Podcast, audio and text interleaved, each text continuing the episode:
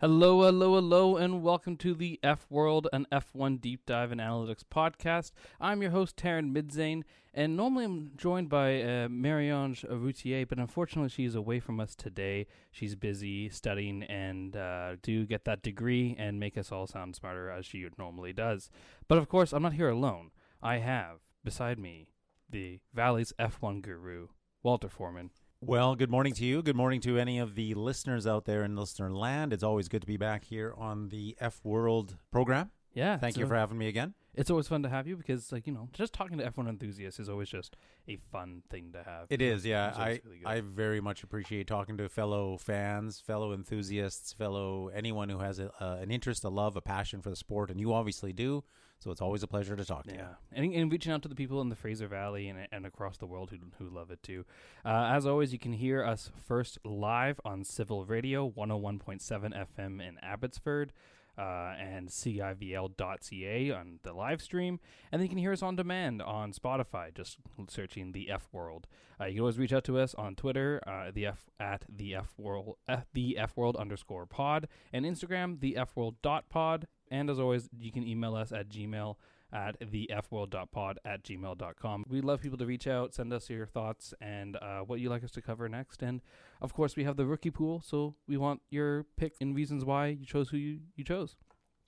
Before we continue, uh, Walt, I, d- I wanted to spend a special shout out to a listener in Belgium who I don't know their name, but they are always the first one to download it on Tuesday morning when the episode's up on Spotify, everything. So when I check the analytics, there's always a little Belgian flag as the first one to download. And whoever that person is, thank you so much. You are the true OG.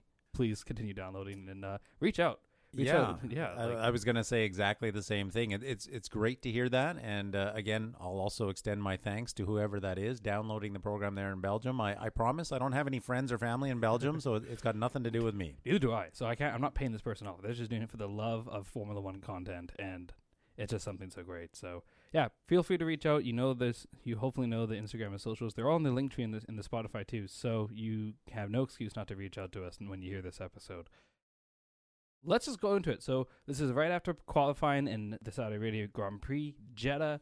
First and foremost, congratulations to Sergio Perez for taking pole position in tomorrow's race. He came in with a 128.265 to take provisional pole, which Walter you pointed out is only 0.065 off of Max Verstappen's provision, uh, his own per- pole. His sorry. own, that's right. It's back to back poles for uh, Sergio Perez. Uh, last year was a 128 uh, 2 dead, I believe. And so this year 128 265. So it's it's really interesting because as you alluded to in one of the previous broadcasts, they made several changes to Jeddah this year.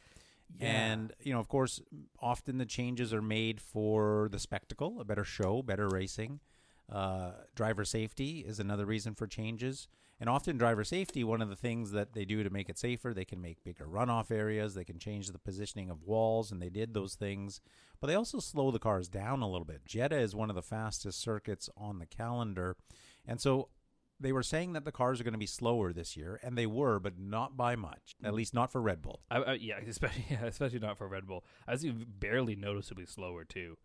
Like you're only maybe like 0.65, and that's just really like 0.065. Sorry, is only really I guess like technically Well, yeah, and the rumble line. It, it could could have been the wind. I mean, it's it's very windy there, and they were talking about that in the lead up to qualifying, how that may Yeah. affect the times. But um, you know, again, the Red Bull just showing that between the team, the drivers, the designers, the mechanics, the engineers, everybody, they're firing on all cylinders. Pun intended.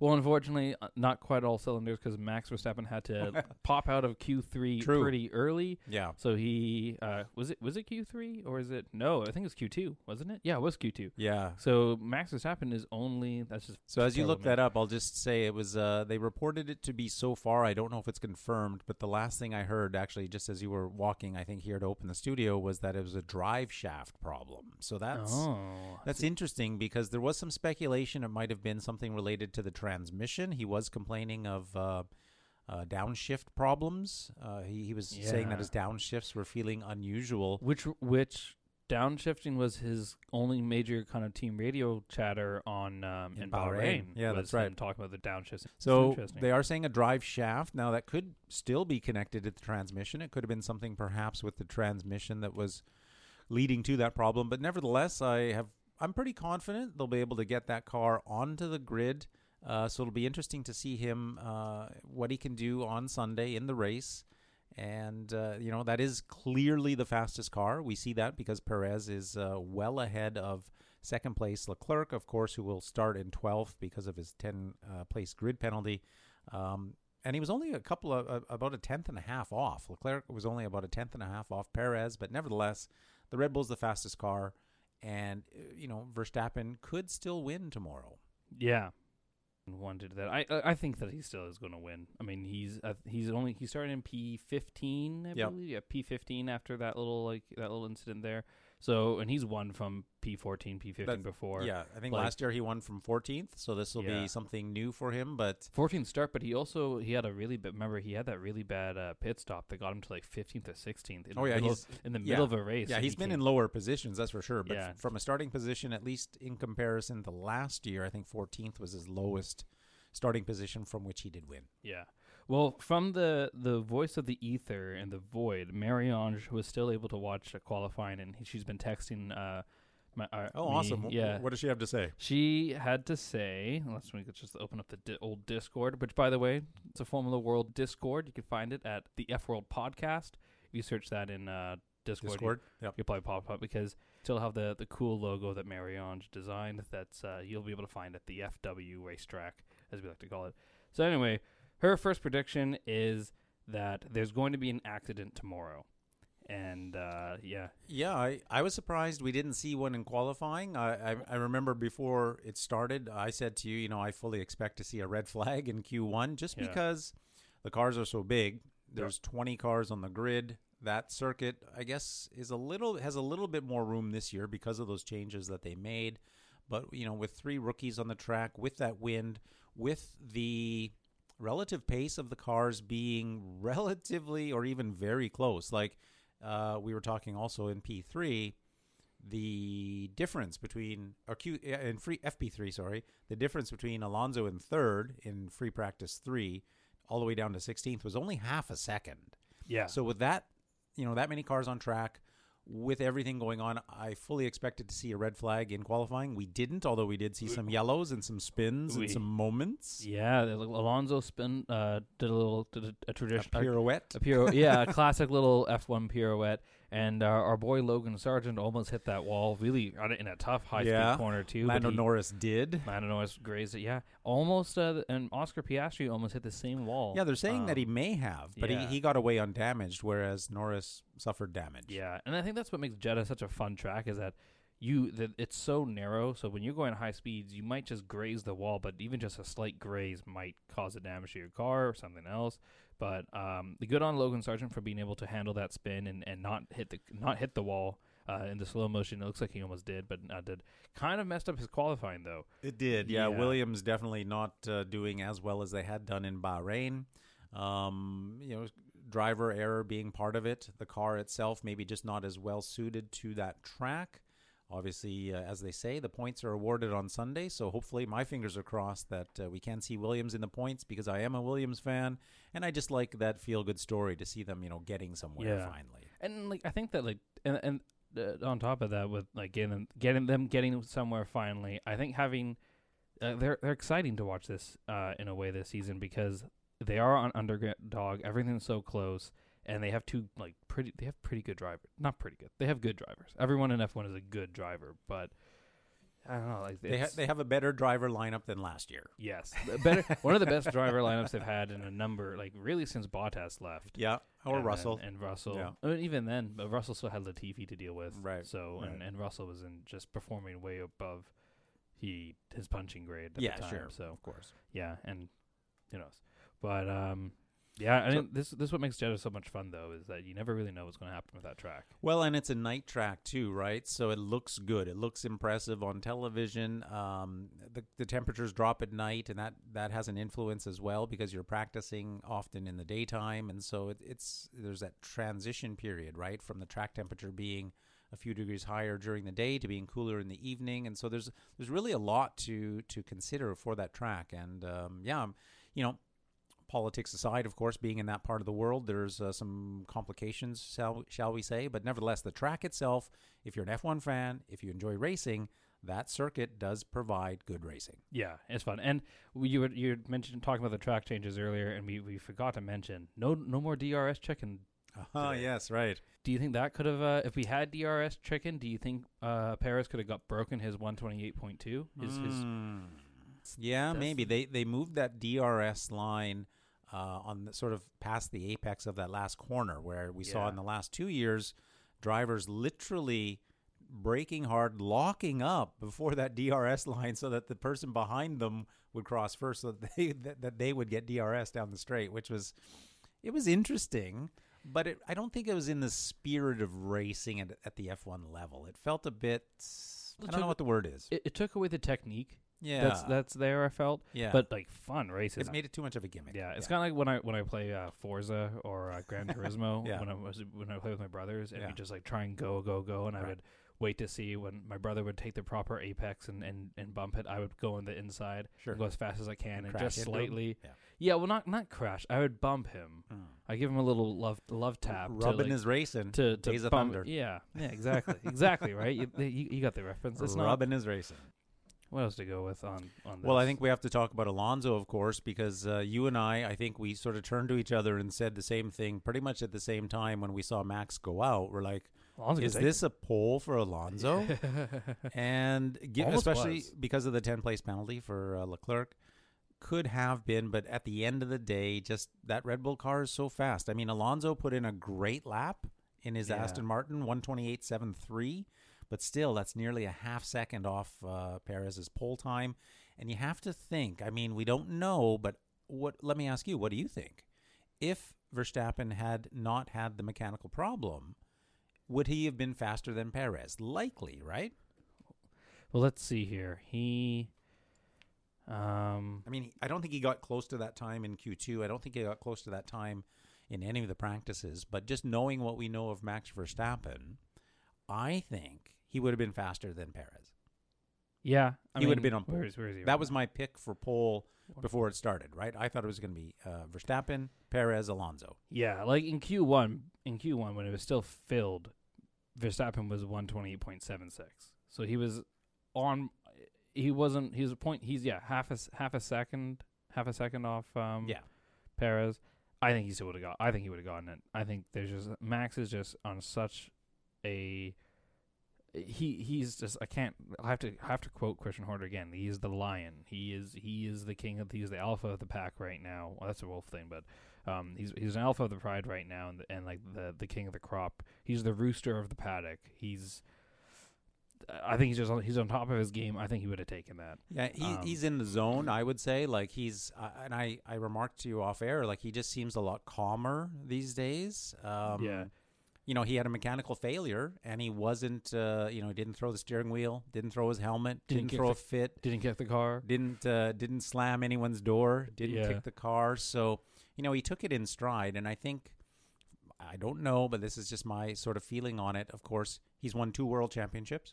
That has to give him some inner confidence. Mhm. And I think he's older, he's more mature. But I think the biggest factor why he wasn't so upset with that failure, I'm sure he was, of course, but he knows he has the fastest car on the grid. Yeah. So he's just going to blast by everybody and he's still going to win tomorrow. Yeah. That's my call. He's winning. Yeah, I, I don't think I don't think anyone's going to disagree with that. I think this season is very much just a Red Bull one two all Yeah. the way through. Unless there Um, are extenuating, extenuating circum- circumstances, failures, crashes, Yeah. what have you. But Yeah, it's at least they're at least going to win everything until Imola, hmm. and, and maybe Imola when people bring in. yeah, we see uh, some bigger, bi- bigger upgrades. Yeah, sure. That's when I think we're going to see the the biggest Aston Martin upgrade. Mm. Um, if Fingers anything, crossed. Yeah, That will be exciting. Um, obviously the Mercedes. We'll see what happens with Mercedes. I, we we'll talk about that. Yeah, oh, what? are they still in this? The- I, think- thought they were. so. George is Didn't they go? George is starting P four. Didn't they just hang up their um, shingle and quit? They should. Yeah, at this point, I think it's just a write off, anyways. I, I gotta say though, I think I'm surprised that Aston Martin didn't try and use Stroll in a position to give Fernando Alonso a tow, to give him that little extra thing. He might. I think yeah. he's got 0.29 off of uh, Charles Leclerc and Ferrari, who's on uh, who's Qualified P2, qualified. P2 with a Yeah. 128.420. Laugh at that, but you know, obviously the 10 plays grid penalty. He's going to be starting the race at P12 Sure. which means Alonso's in a really good spot for a very clean getaway, which you know Perez d- has been in. uh, Obviously, in Yeah. the one race that we've had, Perez hasn't had a clean getaway, and Alonso No, is no. known for his clean. You're his- right. I mean, cleans. looking just over uh, Perez's career, I, I think he's not well known as a as a great starter. Yeah, You know, uh, getting off the line well. He's that's not his strong suit. I No. think. I feel. no, I think Whereas Perez. it is for Alonso. Yeah, and I think I think Perez really comes alive around like the ten to twenty lap mark. Mhm. That's when the tires have worn in. The medium. I think everyone's going to be starting mediums. From the, I, I'd be Yeah. surprised if someone starts softs or hards. Jeddah Jeddah is not hard on tires. Uh, Yeah. the, the surface is quite smooth. You're not contending with the sand from the desert as you are in Yeah. Bahrain. Uh, it's a very flowing circuit, very high speed circuit. There's not a lot of tight corners. There's not a lot of hard braking events. Um, so it is a lot easier on the tires, the circuit itself. And then, as I've said before, one of Perez's uh, strong points is that he himself is quite good with tire management. So Yeah. yeah, I don't I don't think he'll get off the line well because he seldom does. Uh, so yeah, maybe we'll see um, Alonso in the lead on the first lap. I'll call it. I'm going to Uh, say yeah, Alonso in the lead Alonso first lap. on the first lap. Uh, Verstappen to win the race. Uh, the podium will be Red Bull one two, Alonso third. Yeah. But we will see Alonso leading the race, and I'm going to just say why not on the first lap. Or do I? You know what? I'm going to take a wild guess. Okay. I'm going to say a Verstappen crash.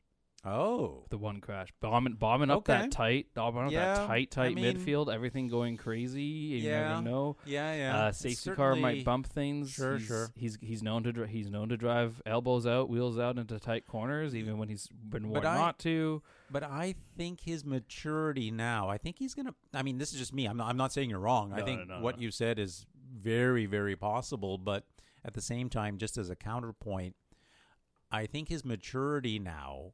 He's not going to try to take the lead on the first lap. You know, he's not going to pull a Kimi. Remember, Kimi a Yeah, few years ago yeah, yeah. made up like 11 places on an opening lap or something. Yeah. and even remarked like, "Why is everyone driving so slow?" And he's Yeah. just ding, ding, ding, ding, ding. yeah, and but Verstappen's got the car to do it. Oh, he could. He's definitely he definitely could. he- he's definitely going to jump. I would. but I'm going to say I think he's going to wait. he's starting P15 behind Valtteri Bottas, behind Kevin uh, Magnussen, Zhou Guanyu, and Nico Hulkenberg, and P11, uh, which we'll talk about Nico in a, in a second here.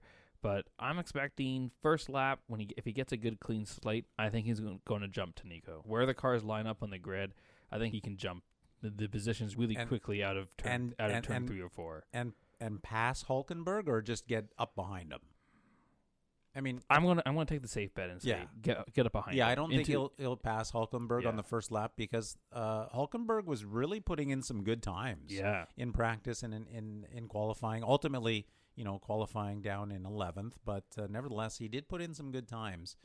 but 11th only 0.04. Yeah, po- yeah, four hundredths of really a second. tight. I know, I off know. of Pierre Gasly. Who Pierre Gasly, our our boy in our our boy in Pepto Bismol, Yep. P10. He- Yeah, he- I mean that's good.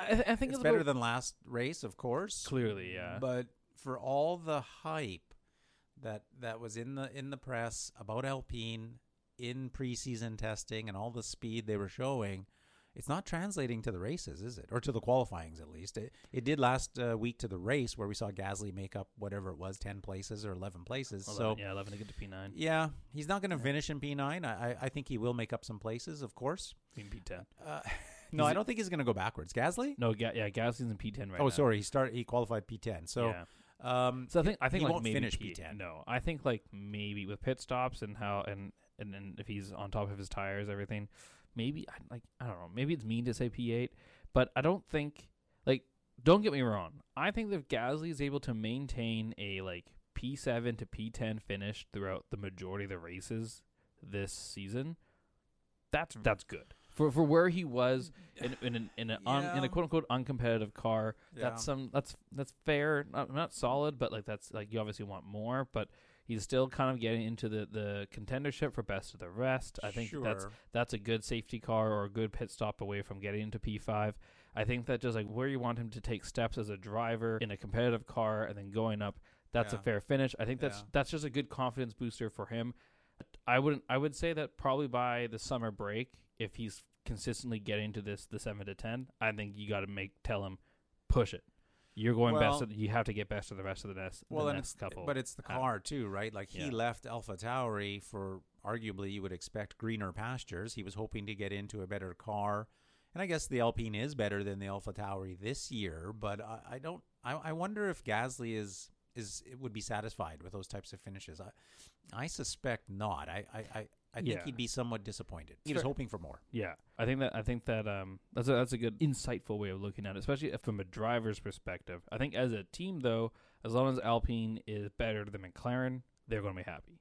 As long as they're better than McLaren, Oh, sure. fighting Well- fighting for third, Yeah. which they're in a really good spot to be fighting for third right now. Third, third, fourth, and fifth. Honestly, sec- second all the way to fifth is like Yeah, is sure. a- really anyone's game Yeah. between Aston Martin, Ferrari, Mercedes, and McLaren. and, and um, Alpine even before Mm. McLaren. Mm. Yeah. Mc- McLaren's gone got two more or less de- uh, um, retirees in two in two qualifyings. We have yet to see what's going to happen Well, in the race. that's that's true. I mean, we were, I was at least certainly slagging on Mal- McLaren quite hard uh, in Bahrain, but you know, to their credit, it seems like I guess maybe just Jeddah suits their car better, but you know, the car had pace in it, and we see that Mhm. because of course Piastri out qualifying Gasly. So good on you know, congratulations mhm. to Piastri making it to Q3 on what is effectively his true first qualification because he didn't, you know, it was a car issue. And Yeah. then the car was fine, but it was Norris himself who put it into the wall. So, but I mean, maybe maybe there was something else that caused that. I don't know. But from what I saw on television, it just looked like he misjudged it and turned it in a little too tight. So, you know, the car showed some pace, the McLaren that is. So, Yeah. I mean, good on them. But uh, Well- at the end of the day, they still. You're right. They only have one driver um, who actually qualified. yeah, right, right into the, in the into the points. And like like we can't. I don't. I think we can't ever forget that from P three to P sixteen, only half a second difference. Well, that was in free practice three. I haven't actually seen the the gap in uh, the final, you know, in qualifying, but um, in qualifying, like maybe yeah, I don't know if you want to look it up while we talk. Because I, I also just wanted to say quickly too, like earlier when I was slagging on Mercedes, I, I do have to give credit here that you know Russell did drag that car up into P four qualifying, and so he's Mhm. going to start on the grid in P three after Leclerc's uh, penalty. So you know that's impressive, and it comes at a time when Hamilton. You know, uh, was down in eighth. So again, George Russell out qualifying Hamilton. Hamilton, of course, uh, in the news a lot this week because of his trainer, and Yeah. so I, I don't think Hamilton's going to race next year. that's a that, that's a bold It's very- prediction. It's very bold I- to make the second second race of the season, but, but, I just see it. given circumstances, he's getting Yeah. out qualified by his teammate. He, he he he doesn't. He's won seven world championships. Of course, he wants that eighth, and you know he had he was very close to winning it in Abu Dhabi a couple of years ago. Yeah. And you know people think different things about you know what happened there, but he certainly wasn't close to winning it last year, and he's not close again this year. Why Yeah. would he come back? You, you will especially, and well, the question is like, would he come? Would he quote unquote retire, or would he essentially take a gap few years until 26 when there's a new engine and new car regulations, and come back with a? Or does he go to Red Bull? I don't think he goes to Red Bull. I think I think he would he go if they much. offered him? Do you think?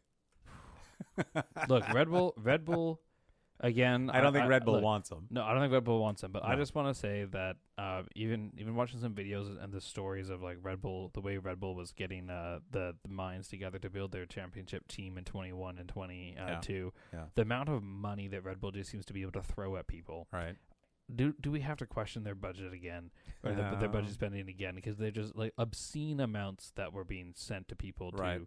to get them to get them there and both in all these years that you're wondering what what does the budget actually cover what is the interpretations as they as everyone says about the budget actually cover if team uh, salaries is part of it how how close are they i'm i'm wondering if, if red bull is even going to spend any money in their development budget this year i don't think they will It's hard to say. I mean, the way things are structured, you know, they have the second company, of course. They have Red Bull Powertrains, and they have Red Bull, whatever their official name is, Red Bull F1 Racing. i think it's just red bull racing Red Bull Racing. Like, yeah, I think you're right. oracle red bull racing Red Bull Racing. they like have Red. Bull Racing. They have Red Bull Powertrains. They have Alpha Tauri. There's a lot of places there So where they can move money around. so- yeah that's and th- and that like is a questionable thing into itself. But I don't want to bring that up. There's no news on that whatsoever. I don't want to break a story on it that I don't. yeah, no, of course. Story, It's- obviously. It's, all speculation, and But- and other teams are in a similar position. Yeah. Um, not quite as strong, but um, you know, Ferrari sort of has a sister team in in Haas, sort of, but not Yeah. owned, not Yeah, owned. But I mean, yeah. they're such a supplier in the car. and heavy parts. yeah, so much of it. it's es- essentially a customer car. Yeah. Well, and like, well, last year uh, there was a lot of Ferrari and, and Haas. Yeah. And there is still a lot of Ferrari and Haas this year, but Haas is big. The big story with Haas has been that they've uh, been doing a lot of work themselves. On, Mm, on yeah, They've taken a year to really develop themselves more internally yeah, because they're allowed to now after Right, the development right. freeze, and, that And- everyone's not redeveloping the whole engine over, between in three months. and after Mick Schumacher broke all their old cars. Yeah, they've really had a yeah exactly. they've had a really good chance to look at the cars from the inside out after after Yeah. Mick. So thank you, Mick. You've helped Haas be mediocre yet again. Though I would say I would love Mick. It's not going to happen because it's a Mercedes car, but I would love Mick to somehow jump in as a reserve driver for George in, in George Russell's car. Well, how about this? Lewis Lewis gives up mid-season. Yeah, I'm out of here. I'm done. Mick comes See in. you guys. See ya. Thanks. Thanks for the memories. I'm out. Yeah, I don't know. That's I, I. It would be so wild if it happens, but Who knows? I, I really doubt that would happen because he is, you know, he's a fighter, he's an athlete, uh, he's a professional. Yeah. He's he's I think he's committed to the team and to the sport. I really do. Um, but Mm-hmm. at the same time, if it did happen, I would totally understand it. yeah, Like totally. Like, Yeah. Why does he want to be slogging around every week and he's got behind his teammate? yeah, and like that's got, not a great way to end your career. No, and you've got three more years of this, basically. Yeah, if he Right. stays in. Because he's I mean he's 30 38, 37, 38 now. Yeah, something like that. I saw Yeah. a graphic as we were watching Quali. It was 16 years ago to the day that he made his debut. No way. Really? Yeah, in Australia. That's awesome. Yeah, so he's been in this for 16 years. Yeah. I mean, one of the top of 16 years. So. Yeah, so seven world championships, drivers championships in 16 Yeah. years. That's impressive.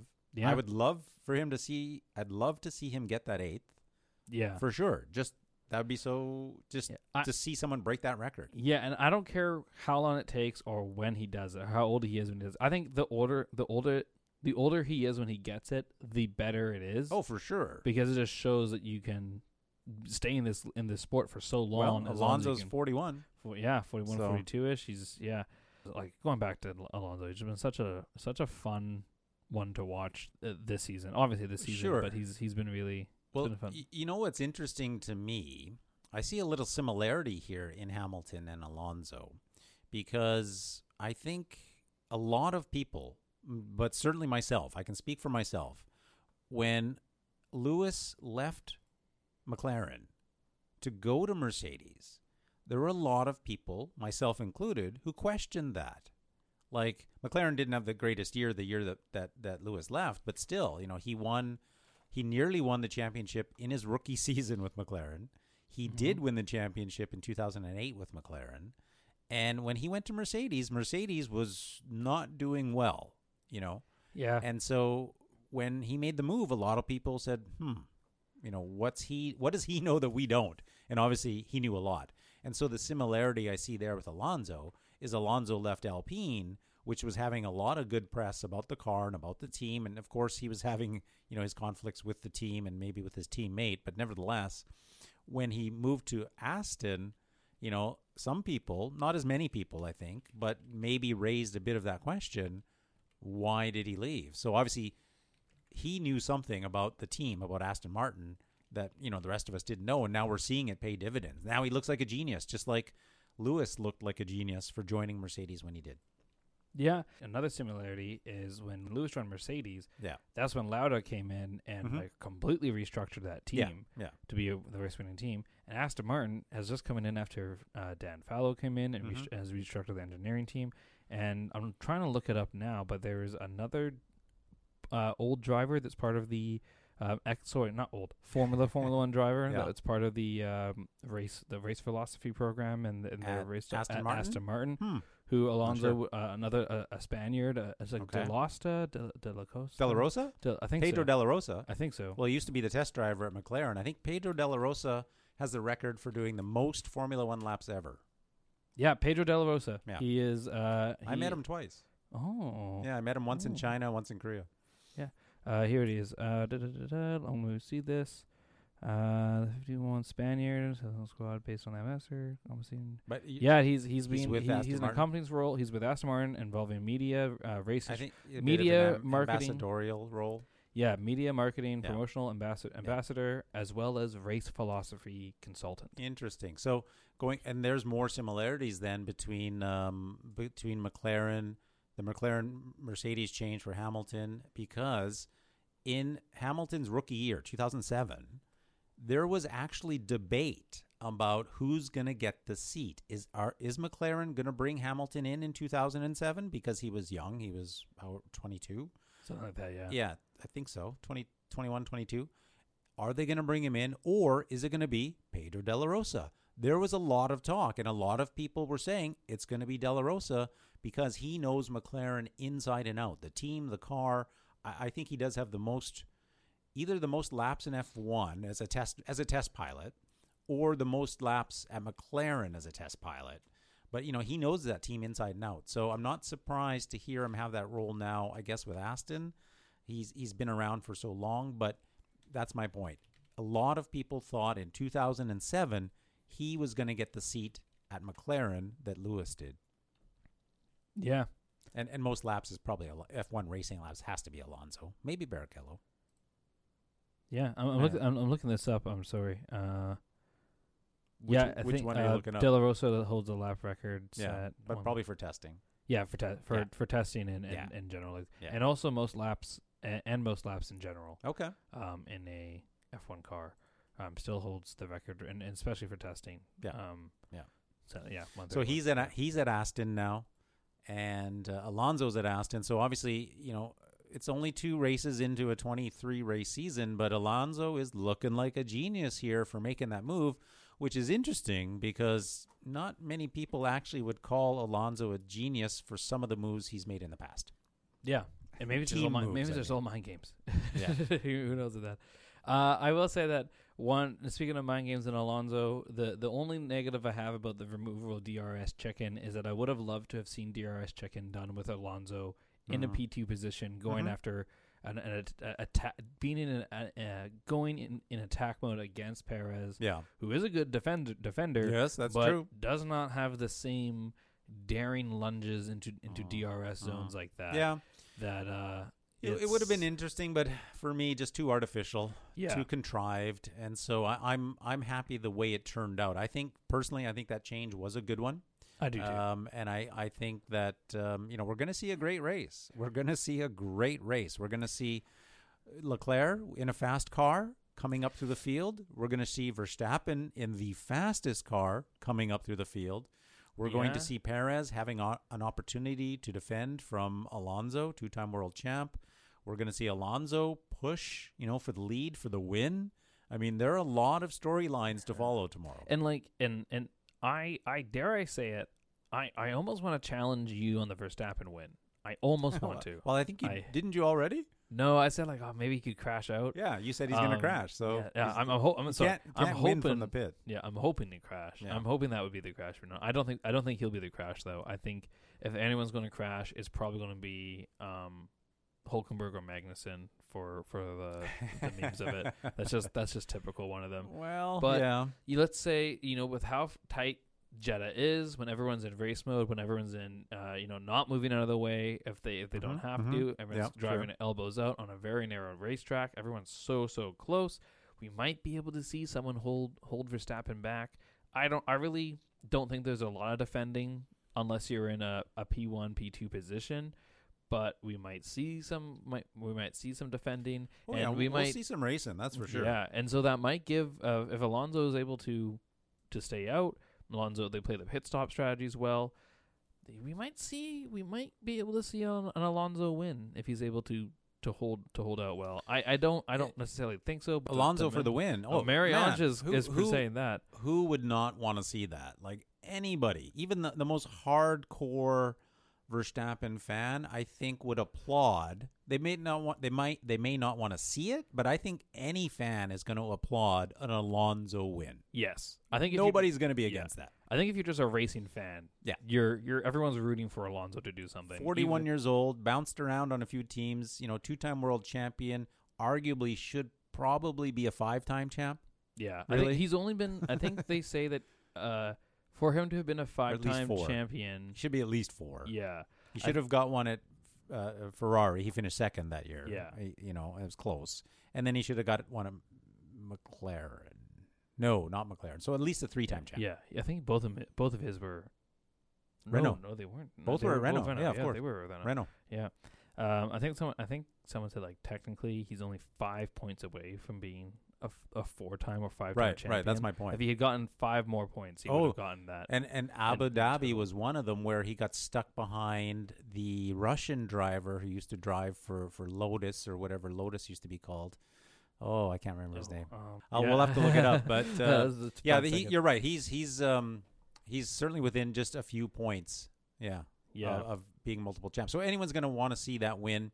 I don't think that we will, but I hope we do. Yeah, I, I don't know. It's it's such a hard. It's such a bad bet to bet against anything other than Max Verstappen right now. Um, but no, I, it would be great. I would I would love it. I think that would just be more fuel on Lewis Hamilton's fire to like for for Mercedes to change uh into that into a different side pod or a different race philosophy.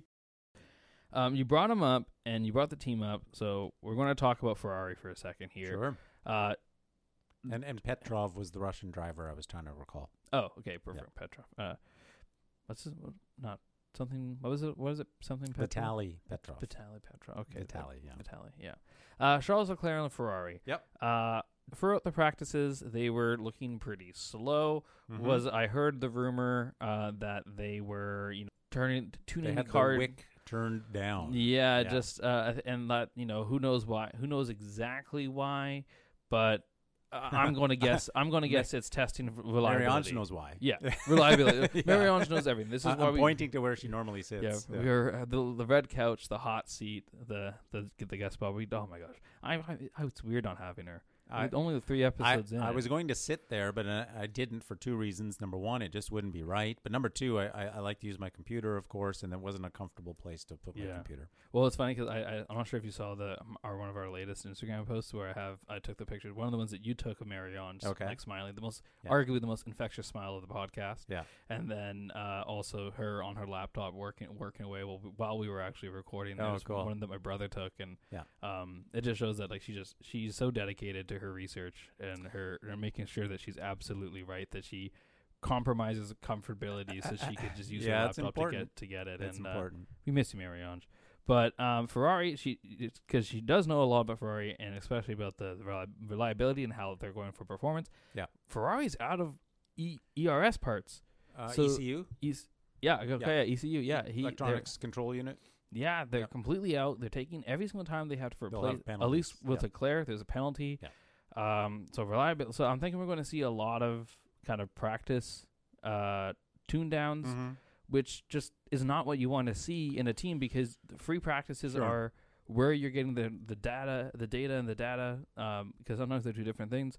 Um, even though they're the same word, I'm not. I'm, it's a, it's a joke on how people pronounce Okay, it. yeah. Uh, yeah. Yeah, I- It's a- I always- it's a it's an English major. I uh, go joke. both ways. Sometimes, in terms of the pronunciation of that word, I sometimes say data, sometimes data. Yeah, There was a character in Star Trek: The Next Generation yeah. called Data. Data, so that's yeah, yeah, the, the Android, yeah. Um, I feel like free practices are where you're going to get the most data to improve and know where your developments need to go. yeah. So if you're tuning down the car, Mhm. for that, like you're, you're missing out on so much to actually improve the car because Yeah, you don't have no, a that's a good point. But it just shows like like Ferrari's got some major.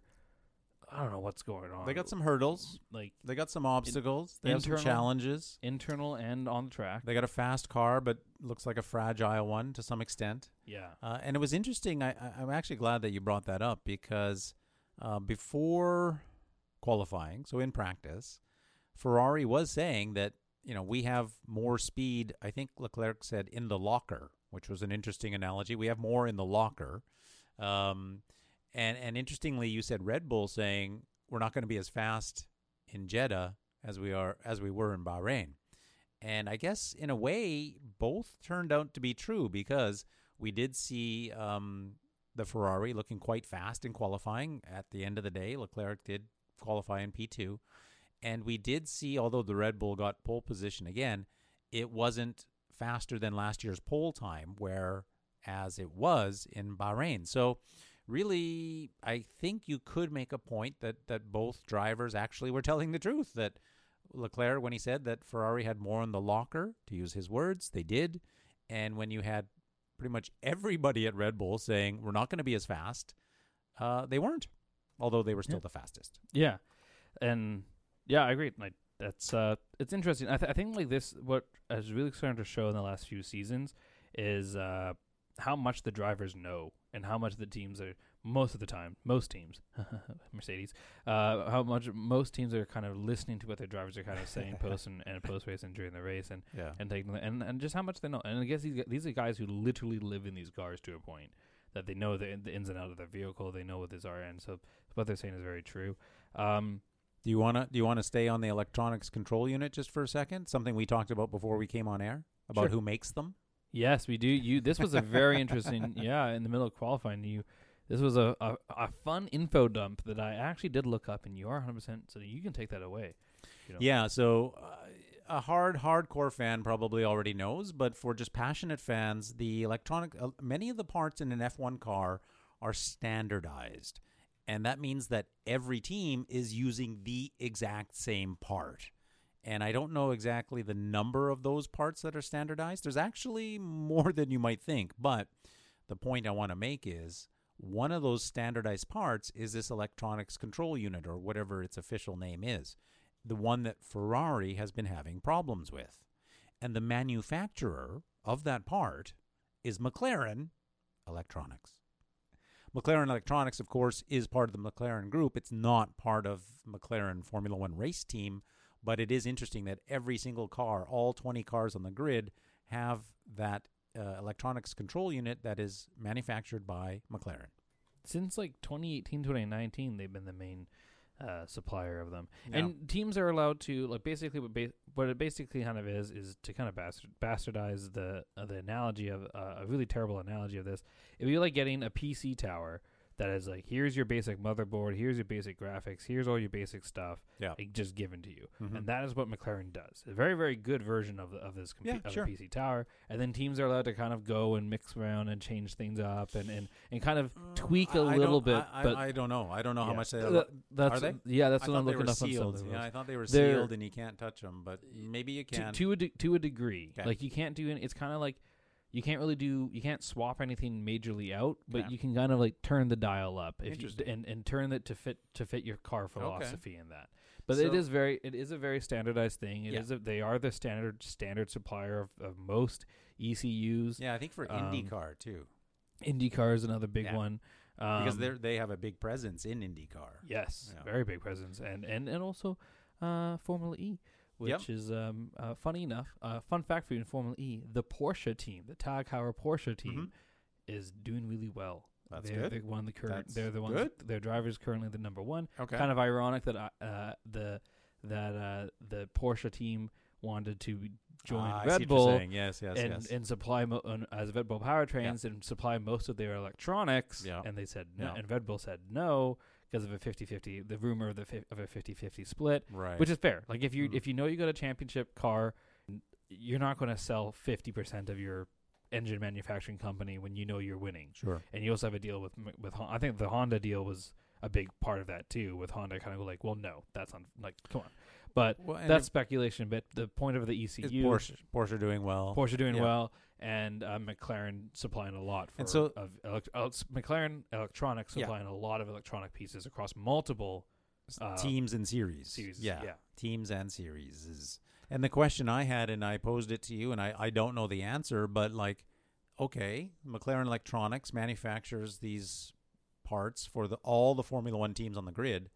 Do they say do they allocate them? Do they say these are going to Ferrari, these are going to Williams, these are going to our team? Wink, wink, nudge, nudge. Like Yeah, I can't imagine that they do. I have to think that it is random, that they have to manufacture a set number. The FIA, FIA says make 100 this year, or make 200, whatever that number is. And they do, they put them in a box and then they're just allocated randomly. Yeah. Because if it was, if they actually knew for whom they were making them, That that would be eh, almost like there'd I- be I- too many conspiracies. It'd be like, well, they they did this deliberately. They put in a trap door. They put in a back door. They have a remote control that they press a button and it, you know, malfunctions. Well, you know what, Marie-Ange, when you listen to this episode, or that could be a, a fun deep dive for you and I to do together to find How out how that's how, they're that's- allocated. How they're Yeah, allocated. yeah. Because could you imagine? Could you imagine if has if, to be if random. It has it has to be yeah it's like because there's such it's such a standardized part and every team only gets two of them to use per year which that's a that's another conversation we'll have about about budgeting and everything um you would have to have it random or or as close to everything being to the point where you can't even have it random because it's such a standard unit that when they're given out to the teams it's the same Well, it is. It- it's right? supposed to be, but that's my point. If Yeah. McLaren Electro, like sports are sports, everyone's always looking for an edge. I mean, look at the New New England Patriots and their you know ball gate with the inflating the balls at different pressures to help out Brady. Like every team in every sport is looking for an edge, and I'm not saying that they would do it, but you know, humans are humans. Look at Alonso himself, right? Did he not Yeah. more or less bring a lot of data from one team to another? I, I don't know if that was ever proven, but there were certainly those allegations. yeah Um, McLaren, I think, was excluded from the championship one year for using Ferrari's designs, or well, I'll have to, I'll have to look that up yeah, sometime. they were yeah. they they were fined, I think, twenty five million dollars, and lost all their world championship points. They were excluded from the championship for what I think was called, you know, industrial espionage. Yeah, Formula One spying scandal. Yeah. Uh, Ferrari and McLaren have, have got a very soft sentence in spy scandal Mm-hmm. in 2007. Two, two, oh, so that was this was this was all, and that information was given to the by I think the rumor is by Alonso, right. That's my right? point. Yeah, yeah. So that's, that's every right, that is your team- point, so. Every person is always looking for an edge. So well, obviously, if McLaren's looking for an edge and gets any say in who gets the the EC the ECUs, um, they clearly did not use their use it to their best of ability because otherwise they're they're having the same problems. Yeah, they'd have the same problem. Yeah. They'd have yeah. Um, but maybe that's something that uh, I don't know. Looking for looking forward into into how the FIA and F one kind of go. Does that have to get changed up? Does standardizing uh, one one per, one group making a standardized part change up or and allow other teams just to create their own parts with standardized concepts? Then that has to change the budgeting. Well, which that- I think that- that's right. That's yeah. why it was done was for cost cutting, right? So Yeah. I I feel that there's been nothing but kind of problems ever since the uh the lowering of the budget caps really became a thing. Um, I'm fine with the budget cap. I like the idea of it. I just think that less than 100, that the 140 mil, uh, I think next year's supposed to be 135, or this year's 135, something like that. The, the continuous lowering to get to like the 120, 1, 125, 130 mark is bad. Mm. I don't agree with that. I think it should be a one 150 mil to 200 mil budget cap. Mhm. And if you anytime and and you get cost penalties depending on how much over 150 you're using. So if you're Mhm. if you go to budget 150 and you or lower, perfect dandy. You're you're you're perfect for Okay. that, right? But if you're developing more and more and more and more and more and you have to go up and up and up into there, if you get to that 200 mil like cap, but Yeah. that that window, then you're paying some fines. Or not much paying fines, but you're paying like the you There'd post have to be season some sort of sacrifice. There would have to be some sort of penalty to, Yeah. because then it essentially wouldn't be a cap if there was no, you know, punishment penalty or, or reason not to exceed the 150. If you could just go to 250 without any. I don't think 250. I think 250 is way too high. I think like I think Well, even you- even 200 mil is, is a heavy. I mean, it- like 50 million is, is almost like a whole new car.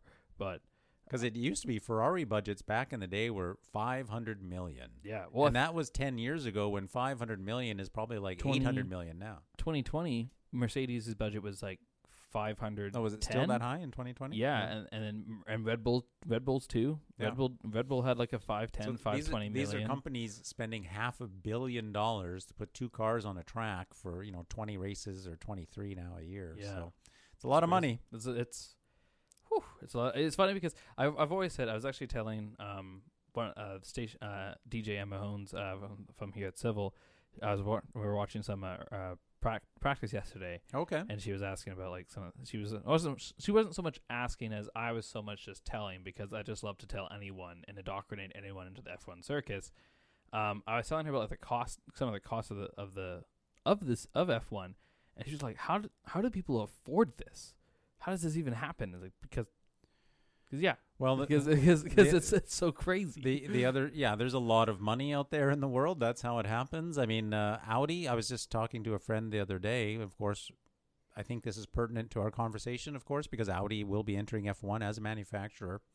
Um, but audi as a automobile uh, company you know had record profits last year. I think they um, their pro- their revenue was up 16% and their profit was up 40% so they're making a lot more money on each car sold. They're either they found some efficiencies in the production or they're just charging a lot more money. But nevertheless, revenue is up 16% for Audi, profits up 40%. So there's huge, huge money in these big, big companies, and that's what it takes to compete in Formula One these days. Is that a good thing or a bad thing? Well, there are people who say it is a good thing because that level of money and innovation makes it exciting. There are other people who say it's a bad thing because it it it um, it sort of pushes out the smaller teams, and that's sort of what Formula was. Formula One was at the beginning, although Ferrari has always been in Formula One, but Ferrari hasn't always been the large money-making machine company that it is today. Yeah. Uh, last episode, you actually said, you know, I think it was last episode, you said that, you know, Enzo Ferrari used to say that Ferrari cars were made for their Yep. racing teams. Uh, quick thing uh, for the hypercar uh, series that just finished up in Sebring, Ferrari took their first provisional pole I was for yes. the 499 yesterday, but I think they only came fourth, P4 yeah. uh, I, today. I don't know where they finished, but when you were talking about Porsche doing well in, in FE, Formula E, I thought, well, if you want to talk about other series, ironically, Ferrari w- had a good start to their endurance racing. Yeah, which makes me kind of wonder, like, what's Ferrari doing? you know what I mean? yeah, Uh, yeah. And like I think Ferrari is literally in every single category of racing or every ma- major category. There's some more uh, homework for Um, Marie-Ange. yeah, oh, exactly. We're just going for a list of things. She's gonna be so mad at me when she. But that, when that she comes that's, back. that's a thing, right? The these companies can spread themselves too thin, and I think that's kind of what is happening to McLaren, and it could be also what's happening to Ferrari. I don't know, but for McLaren, I really think that's uh that's part of the issue. I, it's such a question that I I just, I just don't know. Mm. I think like, like I don't know unless you deep dive and see what's going on with there, what's what's happening. But and in terms of F one, like you know the advertisement car versus the race car, it looked very racy today though. So Which one? uh, the advertisement car of their F, their F one advertisement uh, vehicle, uh, McLarens, because of the the uh, pads that just look for, good for advertising. Not so Oh, the- for, yeah. Um, The point- changeable screens? yeah, well, yeah, changeable screens. Just just the whole bit in general of it being really good for advertising. Oh, just not them. Be- no, okay, I thought you meant specifically advertising Uh. Formula One, but Yeah, yeah, yeah, not they weren't advertising Formula One as a series, but yeah, my my criticism, uh, and I have several of McLaren is that yeah, they're too focused on on the advertising. yeah, But today they looked pretty racy. So you yeah, the car had them- pace. Yeah, fair enough. I mean, and McLaren is a historic team. They have a lot of championships, a lot of history, a lot of innovation. You know, a lot of really big names. One uh, of the have first- driven one for of the McLaren. One of the first major uh, British the the British Revolution of, of Formula One. Yeah, and- Williams car and McLaren team. right in there. But you know, Mika Right at Hakkinen drove four and won championships for McLaren. Ayrton Senna Mhm. drove four and won championships. Lewis Hamilton. I mean, they're they're a historic, iconic team, and I think that's part of the reason why I'm so frustrated. Perhaps is the word because they've just really lost the plot. Like Yeah, I'm a Williams fan, and I think Williams also lost the plot, but just not in a different way. I don't think they overreached and lost the plot. I think they just didn't stay competitive. But I think McLaren has kind of overreached. You know, they focused a lot on their road cars, they focused a lot on other series, and I, I think they've just lost the plot. That's all I can say. So, Lewis Hamilton. Walter, where, where do we begin with Lewis Hamilton? He's not looking happy this season, uh, as we know. It, it sucks because we I, I wrote that really awesome feature on the W14. I was like, oh, this is going to be the year they're fighting back. Yeah. Here's Luke Sky. Here's Luke Skywalker's green lightsaber Mhm. after he loses his his father's one Empire. Now we get a, now we get the classic. Everything was looking good. Everyone, uh, I mean, obviously, Mercedes had said right off the bat, we've got upgrades coming. This is not the final car, but it's a step in, in our in our philosophy. Right. it is not a step forward so No. far to the point where now they're admitting their philosophy's changed. Uh, to Yes. much my chagrin, I, I would I would love to see that. I would love to see that philosophy work out, but Yeah. you got to change when you got to change. And then, of course, going into this, Lewis fired his uh, long long term trainer of seven years, uh, Well, Angela Cullen. They've, they've parted ways. Parted I, I don't know. May, maybe it's I, I don't know. Like myself, I, I know the news that they've parted ways, but I don't know if she had asked for that, so essentially quit, uh, stepped down, however you want to phrase it, uh, or I don't know if Lewis let her go, laid her off, fired her. I, I really I haven't heard, and, and I don't know if anyone really knows other than, of course, sh- she and Lewis. yeah, and like I, I don't even know if the team fully knows either. So Probably The- not. the speculation, She's not. A, she's not. A, is she? I wonder if she's employed by the team or is she employed by Lewis Hamilton? I think it's technically both, like a Oh, bit of both, right? Okay, Like it's interesting. I think essentially, I think essentially you're still always like Mercedes AMG F1 Petronas. Mhm. You always part. That's always like who your employer is, but Okay. then still you're assigned to Lewis's team. Of or course. Lewis gets to kind of choose. Yeah, I think he probably brought her on board, and she's been with him a very long time. seven years. Yeah, it's big news because a lot of people, I think Hamilton himself included, attribute a lot of his success to her. Yeah. So she's, uh, I Mindset. believe, a physical trainer as well as perhaps a, an yeah, emotional she- trainer, She's his uh like Coach, one, yeah, if you performance will. coach. is, yeah, I think, the- performance coach, the right? technical term, physiotherapist and performance coach, and they're together all the time. Like she named the dog, I think, like named Roscoe. Oh yes, uh, the, the, the, the, the, infamous- British bulldog, the British bulldog, which not is the wrestler, yeah, the dog. which is the greatest. I, I love that as a British bulldog. But Toto Wolff kind of has hinted the, the the news article, at least on Planet F1, is that Toto Wolff kind of hints that Lewis instigated instigated the, the parting of ways. One of the quotes uh, here: "If things don't work out anymore, then we need to be honest about it and then bring change." Is a, is a quote from from Mm. Well, I, I certainly hope this is not a scapegoating issue because she wasn't. uh, I don't imagine she was involved in a in the design of the car, and I, I don't think it's Hamilton himself. But I guess maybe it is Hamilton himself to some degree that's Yeah. underperforming in that car.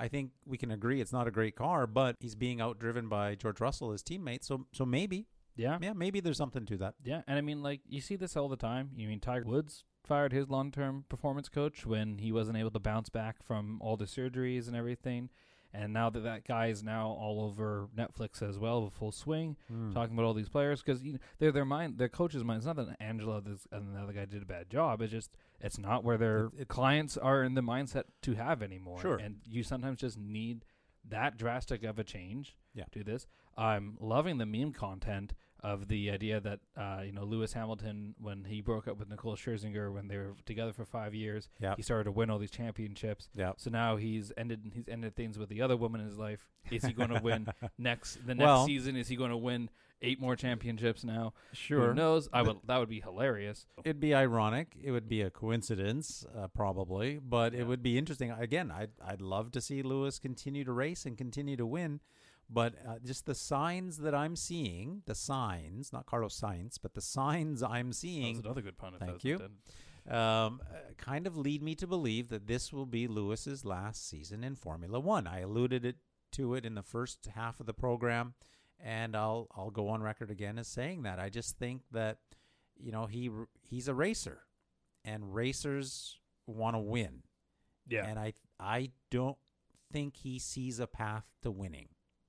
Yeah. And if he doesn't see a path to winning, at least with Mercedes, then I don't think he's going to race. So does he have an option elsewhere? I doubt it. I don't think he. The fastest car on the grid, hands down, is the Red Bull. yeah. Could he go to Red Bull? Well, I think Red Bull I don't think could easily make a seat for him. They could get rid of Perez in a heartbeat, but I don't think they want him.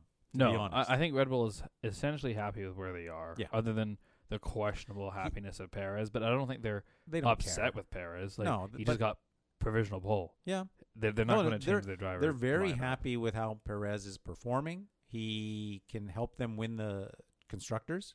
He can help Verstappen win the drivers, but he's not going to challenge Verstappen for the drivers. As much as I would like to see it, it ain't going to happen. Yeah, no, It just isn't. because He's a number two. Yeah. Sorry And- to say it. That's my call. yeah, That's and, how I see it, rather. Yeah, and and I I agree. I I would love Paris to I I would love Perez to get a drivers championship and then leave Yeah. um, but so, but I don't think that's going to ever happen. where else? Where else can Lewis go to win? Well, see, I think until 26, there is no other. There's no, it's either Mercedes, Red Bull, or Ferrari. Yeah. That those um, maybe Aston Martin if they continue. Maybe. I'm I'm kind of worried that Aston Martin's going to have a great season this season, and then in 24, 25, peter out into the mid tier because when you Yeah. when you have to pay those big massive fines for for doing well and you have less time and everything, Sure. you like there's a difference between having um like what what would it be like I think the the myth what's the mystical number like you have way they were because they were the bottom te- one of the bottom teams you have so much more development time Mm-hmm. To make this jump and then if you're if you finish second in the constructors you have like less than half Yeah, it's like NHL teams finishing last to get first pick in the draft kind of thing. yeah, Yeah. so will will if they let's say Aston Martin stays stays where they are right now and they finish second in the constructors championship this season effing phenomenal job Sure. Um, but will their development take a hit in 24, 25 if they can in 24 and then again Yeah, if they continue maybe. in 25? Who knows? I, I have faith in Dan Fallows after he learned so well from Adrian Newey and, Sure, everything sure. that it could happen. So, you know, British team, a Canadian British team, Yeah. Well, Canadian that- British team is, is the big one. That's why I was Uh, laughing earlier uh, to myself because when I said where could Lewis go to win, and you said Aston Martin. His first of course, it would never happen. But if if they kicked Stroll out and Lewis goes to Aston Martin and ends up driving Oh beside. Alonso again, Oh like gosh. how awesome would that, That be? would be Especially because it would be Stroll firing Stroll to make it happen. So of course, that's Never will. not going to happen. So that's essentially the point I'm trying to make. Lewis has nowhere to go. He's a racer. He's a seven-time champion. He wants to win. Where is he going to go to win? I don't think you'd have that until 26. and He's going to be the problem. 41, Yeah. and he's not going to. I mean, if anyone's going to come back at 41 and So- win a championship, it's probably going to be either Lewis or Alonso. I don't think it's happened. But could you imagine Yeah, 26, yeah, Audi, yeah. Sebastian Vettel, Lewis Hamilton driver lineup? Could you Eleven world imagine? championships between One of the them. Wow. biggest, one of the biggest automobile manufacturers and The spenders. of German the, and a British driver. But both German both team. love, both love Hmm. it. You know, yeah, I mean, who knows? We we've talked about this before. I don't. I still don't know what's going to happen with Audi. It's Yeah. it's early days. I know they got a ton of money. I know Yeah. they're starting to invest it already. Uh, I I really am expecting good things from them. I'm hopeful. I'm expecting, but I don't know. Um, and I don't think in the modern era of F1 that a driver can take a couple years off and come back and be a champion again. Um, maybe. I mean, you look back at- in you- the day you look that at- used to happen. Yeah, but you look at uh, Prost did it back in the day. yeah, Um, Lauda did it. Um, Mansell maybe as well. So back in the day, that used to happen where they would just stop racing for a year or two, come back, and then be competitive. But in today's modern era, I don't, I don't know if it has happened. Nothing comes to mind, but I'm Alonso? sure. Really only Alonso. But he, 'Cause- he, he didn't leave and come back and win a championship. He didn't. No, he didn't even come back and win a championship, but he he did come back and, And looked competitive. competitive. Yeah, fair, but fair. didn't have a car. But to I mean, win there. a championship. So Yeah. back in the day, like Prost did it, and it has been done back in the day. But in today's modern era, I just don't see it. So Lewis, then I feel if he wants to stick around for what's going to happen in 2026, he's going to have to endure a lot of pain of losing seasons, losing to his teammate, and I don't think he wants that. So No. I, he- he's got nowhere to go. I don't think he can leave the sport and come back and be competitive. I don't think he's going to want to slog it out until something comes down magically in 2026. And he's got nowhere to go next year. Yeah, And I don't think Mercedes is going to be a championship team next year either. yeah. I don't know. I Hope I'm wrong. I- that's how I see it. as as a Lewis Hamilton fan, I hope you're wrong too. But I also could like if he leaves. Uh, I think I think that like if if he leaves, it's a sour note, and I don't think he wants to leave on a sour note. True. It's kind of one of those things where like if you're not enjoying your job, why stay in your job? And especially, that's and true of any especially job, at the yeah. and especially at the time at this point where you're like for the foreseeable future, I don't see it this this changing. My my question is is more uh, in terms of being outbeaten by his teammate. You look, he is, you know, but only by let's see, where's George Russell? One twenty eight point point eight five, and Lewis is a one twenty nine point two two two. That's, So, that's Pretty significant pretty significant. pretty significant. yeah. But also, like yet again, you're you're arguing whether Lewis has ta- is taking on the role of development gu- of development donkey, Mhm. and really kind of like shouldering the brunt sure. of the development, and George is getting the parts that they've refined with Lewis's vision, which is from the sounds of what happened last year as well. Mm. Especially when Lewis is very has been the one that's the most outspoken about the philosophy and, and upgrade changes and and the direction that the car is going to go in, which is fair. He's been racing for 16 years. He's know he knows what championship cars. His his and Lauda's vision is what helped make Mercedes so dominant. Yeah. when the two of them came in. Arguably the other way around. Yeah. Well, Loud his, like yeah, Lauda's vision. I think obviously a lot of people credit Lauda for bringing Lew- Lewis Hamilton and, to and- Mercedes. Yeah. yeah, but I think it was a lot of the development that team went through because when when Lewis joined Mercedes, they weren't all of a sudden winning races in championship. I Not think right off the bat. yeah. So it, it takes some time for racer philosophies Sure. to mix with mix with the teams, and if the team's not listening to this, then what's happening? Yeah. It's going to be interesting to see what happens when with um, Mercedes making deals. It sounds like they're bringing back their old technical off the old technical director, who's in a bigger role, uh, team front office, head office wise. It sounds like he's potentially coming back. Yeah, it'd be, it'd be interesting to see what happens with that. Out of all the teams that have developed that developed well last season with all the development struggles, Mercedes did the best. Oh, absolutely. And Mercedes They- didn't really develop well until Imola, anyways. Sure. So they they took a terrible car and turned it into a race winner. Even even if Mercedes didn't win, the car improved. No one can argue against Yeah. that. But you and I talked about this before quali this morning. What happened? How did it not get better? How and in fact, not only did it not get better, it got worse. Yeah, I mean, it doesn't porpoise and it doesn't have the same the, the problems that it had last year, but it still has the biggest problem a race car can have.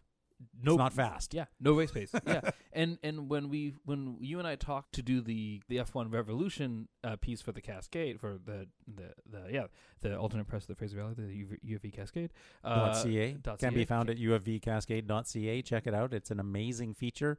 And I believe it was a year ago to the to the day. Today was the day, I believe, or certainly this week, if not today. Yeah, it was this week. March fifteenth was our was our first actual F one feature. Yeah. and then Black cover, Bahrain. which we got a lot we got a lot of comp- compliments uh, about Check it out. that it was the only like dark feature cover we had Mm. that entire year uh, Yep. the 2022 year and so when we were doing the cover this year the first thing i said was you got to make it pretty dark Much like the. Mercedes darkness of their car, I'm talking about the physical color. It's also eye catching. So I encourage anyone to check those out. has a beautiful centerfold uh, line Yeah. in there but Point being, point thank you point being when we talked about it we had nothing but praises for the Merce- like almost nothing but praises for the mercedes design the, the seeing that in black it looked sleek it looked Well, improved yeah, and on the silverstone tracks all the visuals of it driving it looked good The, the W14, the W this year, fourteen, yeah, yeah, yeah. this year's car, Yeah. W, and it looked good. It looked fast. It was driving well. Everyone's had positive things, and then Bahrain came in, and the pace was just gone right, after setting near lap record times at Silverstone during testing, right. like early, like during shakedown testing. It was performing well, and then just all of a sudden, So Off. that's also part of my question. Like the fact that they stuck with that design, the zero pod or whatever they're calling it, and, and, and even a casual fan or even even a non-fan, you know, l- can look at that Mercedes and go, "Wow, that's strikingly different than any other car on the grid." So the fact that they stayed with that this year was encouraging to me because it it suggested to me ultimately I was wrong, but it suggested to me that they've got a good car because why else would they stick with it, right? And I'll even go further back. Why did they start it in the first place? Like I and you and I talked about this as well. For the life of me, I cannot find an answer to this question. Why did they start that design in the first place? I can assume that they have reams and reams and gigabytes and terabytes and teraflops of data that say it's faster. Because a team the size of Mercedes, with the importance that the AMG Petronas Mercedes F1 team, whatever their official name is, has within their company as a branding device, as a marketing device, they don't want to screw it up. But they did. And so, why did they go so radical in the first place? What went wrong? Because it had to look good on paper, or else it would have never gotten approved. yeah, there there must be something, and there there. I would love to see Like, let's say they changed the t- entire philosophy, bring us back some proper, some um, some full size side pods, everything. Right. I would love to see them just release the da- the the data. I almost I did it again. I almost said data and data. That's- I s- yeah. Yeah, I switch I- between them. Same. The worst part is that sometimes I will start to say it one way, and Yeah. that's not the way I want to say How it. about R O U T E? A bus. You say route or route? a bus route? Okay. Yeah, Yeah. But Sometimes I get. I'm yeah I, I'm on Route. Hmm, and this is the route. Pa- this is the route there's you my take, point. English, but man. the bus route. Yeah. yeah. Fair enough. Just some words uh, phonetically, like phonetically, just sound nice. Like data. Listen, listen to. I'm, I'm, s- I'm, I'm reading data versus I'm reading data. yeah. Uh, you know what I mean? I'm- I, I guess Because I grew up watching Star Trek: The Next Generation. it's always that data Yeah, for you, yeah. right? Yeah. So, but there must be some data around there, and I would love them to release it Hmm. that just shows that this thing is like a rocket. And they've said, Well, they said like in their wind tunnel. of course, it has to exist. yeah. There's no way that Mercedes is going to sign off on spending whatever their budget is, 150 million or whatever, on a car that cannot, on paper at least, prove that it's going to meet the objectives of winning a world championship. Yeah. Because you know, a little, it's mostly known, but a lot of teams don't really care about the drivers' championship. It's constructors. Of course, Which they're is- in it to win that. They want to win the constructors' championship. Yeah, which is really funny because I feel there's been such a massive changeover since really um, Schumacher and, and Lewis came in, where the drivers' championship has become such a massive, Yeah, massive like Yeah. thing because it's about, and especially Drive to Survive changed it when they focused so much on the driver stories and Yeah. versus the manufacturer But, but stories. for the teams, it's But- the constructors. Yeah, and I like that. The, I like the idea of the constructors' championship being the almighty important one because that's where you get all fifteen hundred employees working together. Yeah. really. Whereas Yeah. the drivers, it's they still are, but to get this guy his yeah, laurels. yeah, yeah. So, but yeah, there must be something that shows that this thing's a rocket ship. All, Mhm. all, or, or Yep. like, or like an F two, F twenty two, and just can just Yep. go. Yep. And there must, and they even say that it's not that we don't get downforce; it's that some tracks and some corners and some Mhm, things, mhm. it's too wishy washy on when we get it, Yeah. and not consistent consistent enough. And you would think that a, a a track like Jeddah, which they did get it at the beginning la- last season, they were doing pretty well with with the downforce there. And they didn't get it this time. So Mhm. what, especially when it, when they came with a new rear wing in Bahrain that was supposed to be on the Jeddah track to give them more downforce for Jeddah, yeah. and they're not getting it. They didn't unlock it. What? There's, there's so ma- there's so many questions. How does a top tier team just get it that wrong? And so therefore, again, I think is Lewis going to want to tough it out? I, I again, I don't think he's going to be back next year. And even, of course, this is even a slimmer chance of happening. But there is a piece of my brain that tells me he's not even going to see out the season. And I don't think that will happen. But if it did, it wouldn't surprise me. And it's not completely outside the realm of possibility, It- although it's a very, very long shot. Yeah, it would be also the greatest way to win the surprise a bet to be made of like what's going to be the most surprising Yeah, thing this season. some, If you just- somewhere you know somebody put ten Yeah. bucks on that in Vegas and they're going to win a million yeah, off of it. Yeah. instant millionaire. And you also called out. You also said in one of the our episodes that you'd think that there's going to be a driver change at Well, yeah, I did. and I- that would be an amazing way to win I, that. I call. wasn't. Thank you. I, I honestly, when I said that, I truly believed it, and I still truly do. But I didn't think it would ever be Lewis Hamilton. But Yeah. now, and it's only two races. I know, or it's not even two races yet. It's it's only two race weekends. Yeah. Um, but it's sort of looking that way. But you know, time will tell. Um, I I wi- I I hope he does what's right for him. yeah, and That's all I the can say. At the end of the day, he's got to do what's right for him. as long as Lewis is happy and we're happy, right? Yeah. But that's I think that to that point though, to the thing of like you know it's only been two race weekends and so early in the season, anything can happen. Can anything happen? Like this this Yeah. last uh, we we we saw it today with Red Bull with Max Verstappen So- having a mechanical problem. yeah. So anything can happen. yeah. Yeah. He could have ten more of those. Yeah. Oh no. Oh my gosh. What a. Could you imagine? Could you imagine that? Like, oh my gosh, that's don't don't get my hopes up. don't don't don't make me believe. Well, and the other thing that you know we all, yourself, myself, and Marie-Ange as well, made calls on at the start of the season were the rookies, and we're seeing some of that shaking out. I mean, um, you know, we saw Piastri, and we alluded to this in I think in the in the first half of the program. He had a pretty good day at work today. Yeah, we finally got to see an F in F one at least. We finally got to see the, the golden like potential of of Oscar Piastri.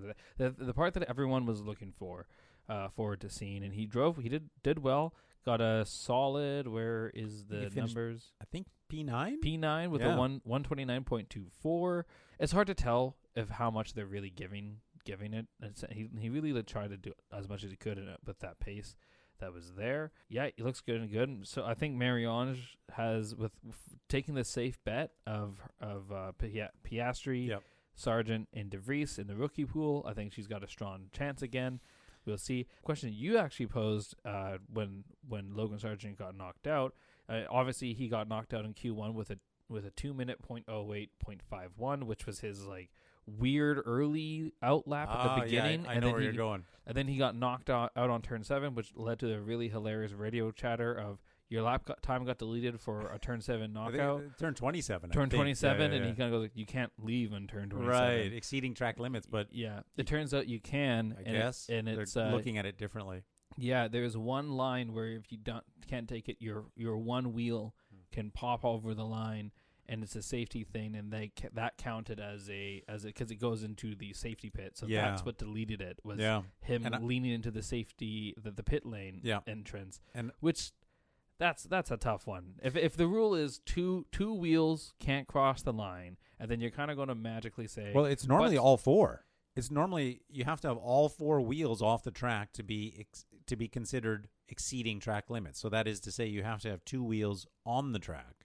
Yeah But but now in the this pit case, lane- they're think- saying it's different. yeah and i think the pit lane kind of changes things up a It- little there's always yeah, like the true. subsections of pit lane entrances And so the but- deletion of that time, but I don't know what that time was, but I wonder if it would have been a good enough time to get him into Q2.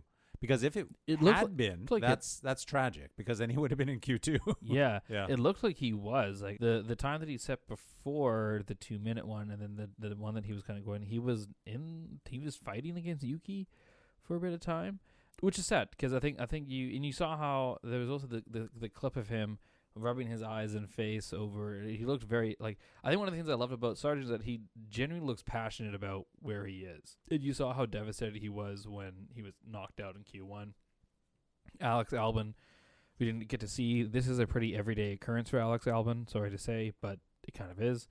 Um, but that's why I think that in the rookie the rookie battle, I think this has happened. And Nick DeVries with a one thirty uh, point two four four and P Yeah, eighteen. I think uh, he would have at least finished higher than DeVries.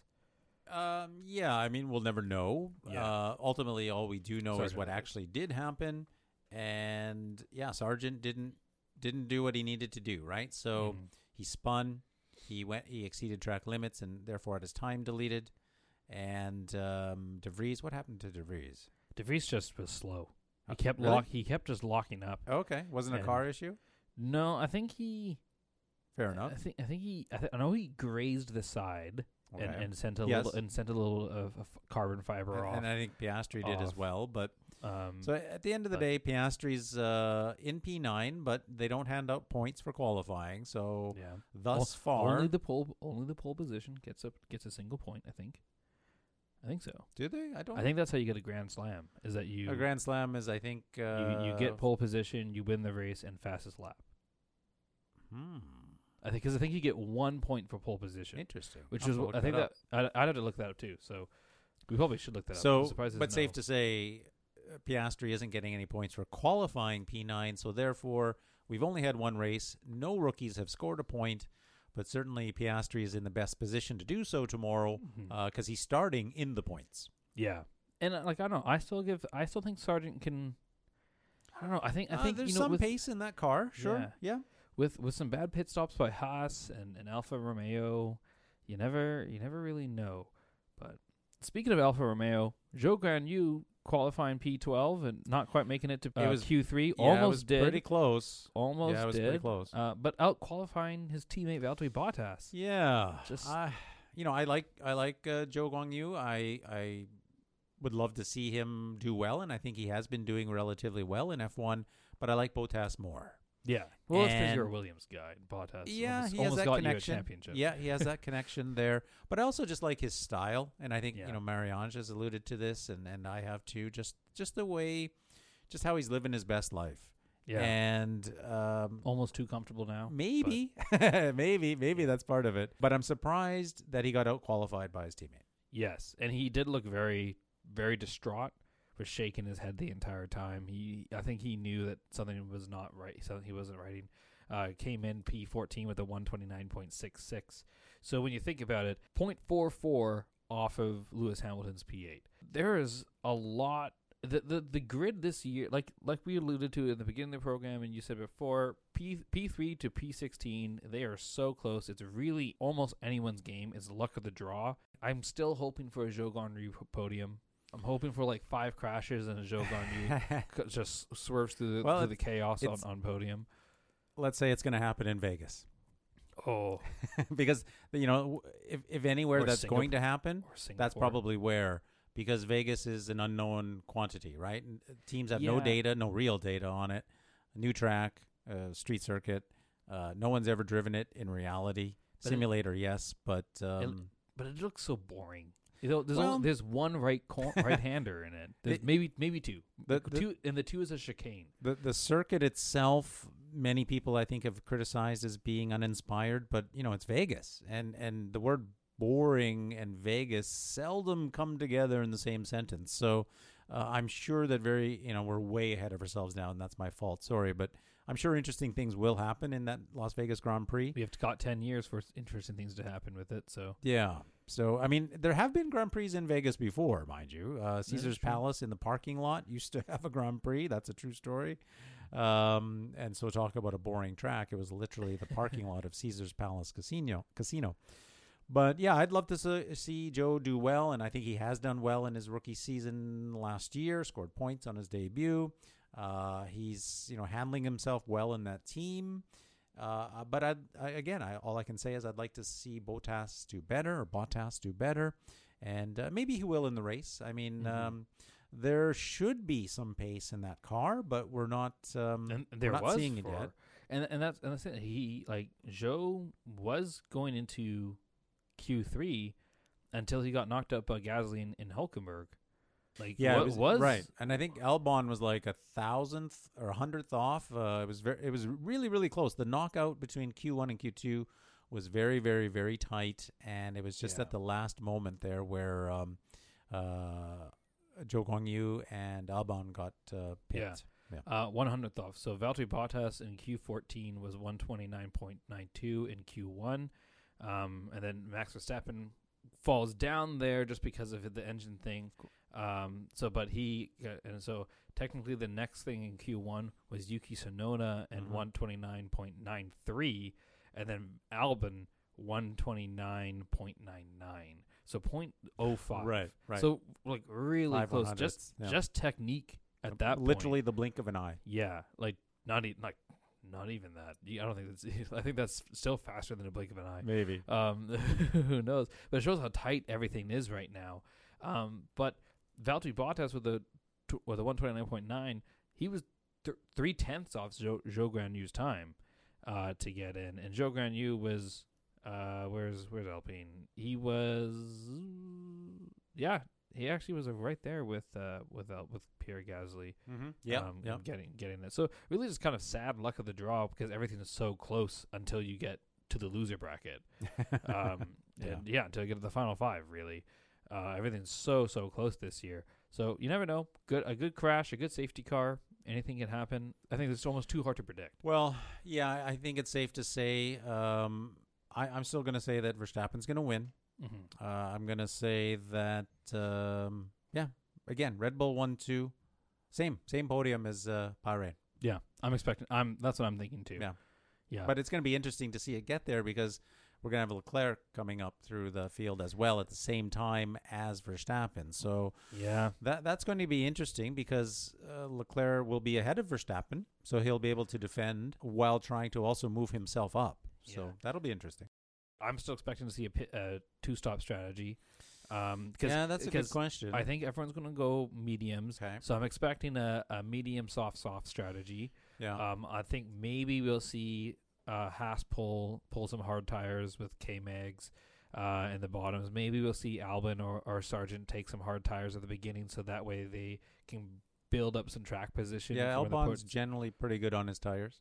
Yeah, so I, I think that, I think that's what we're going to see. I think we're going to see some.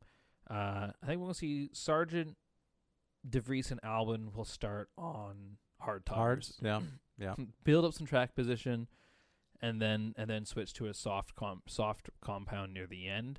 Uh, I always forget how many laps are in uh, Jeddah, Jeddah. fifty. 50 laps. Mhm. So yeah, I think we'll see. s- Not I- many. yeah, I don't. Yeah, nice short. I like. I like Well, a it- 50. a small number of laps, but it's a very long track. So this, the the Yeah. race distance, I don't, I forget what that is, but it's it's only fifty laps.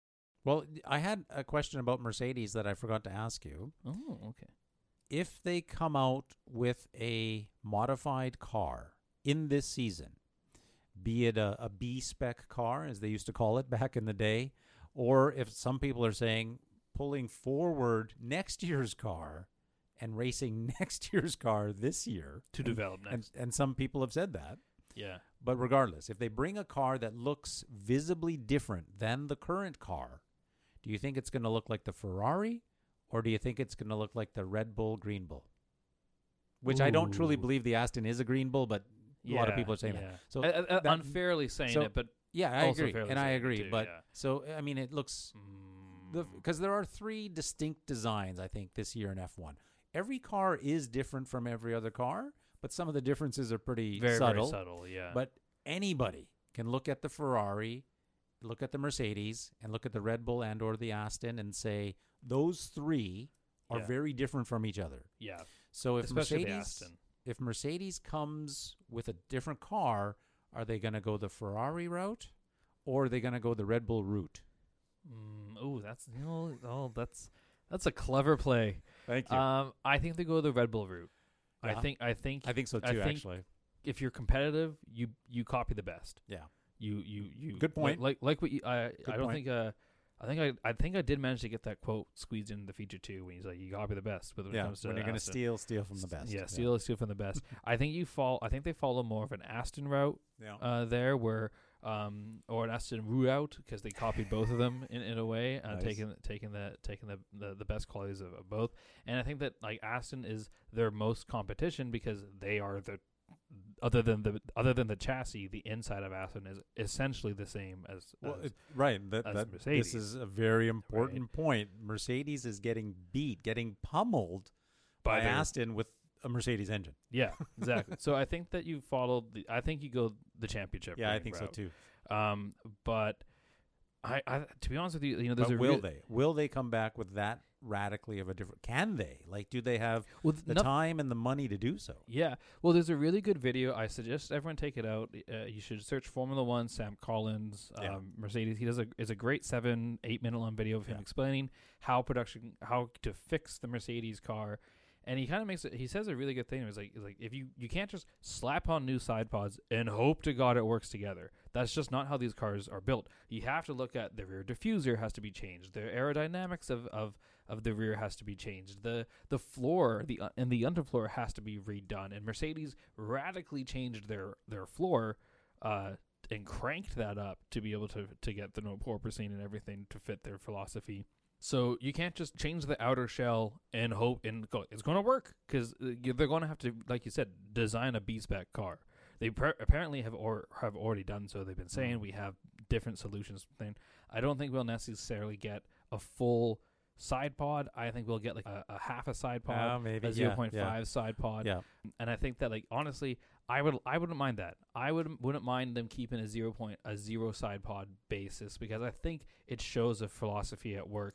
And So- maybe when they say, "Bro, listen to Hamilton," maybe Hamilton's not saying because in Hamilton's never said we need side pods. Right. He's alluded to saying we need side pods, and Right. maybe he's just saying we need a bigger side pod philosophy, not this narrow one. Yeah. Um, I have this. I saw this. Uh, I, I thought this idea of what if they took the side pods and instead of flattening them, widening them out at the beginning, they widen them out at the end, so it kind of looks like a Batmobile.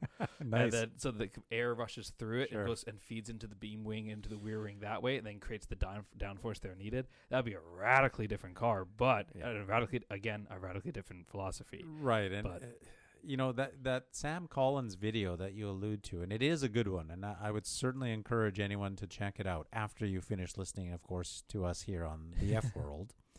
um, in it, he mentions that they have already changed the shape of the side pod because when when we allude to zero side pod, it's not literally zero side pod. Of course, there's a side pod there. There needs to be air intake to the engine. There's one above the, the driver's head, the roll hoop, but there needs to be one on the side, and there is.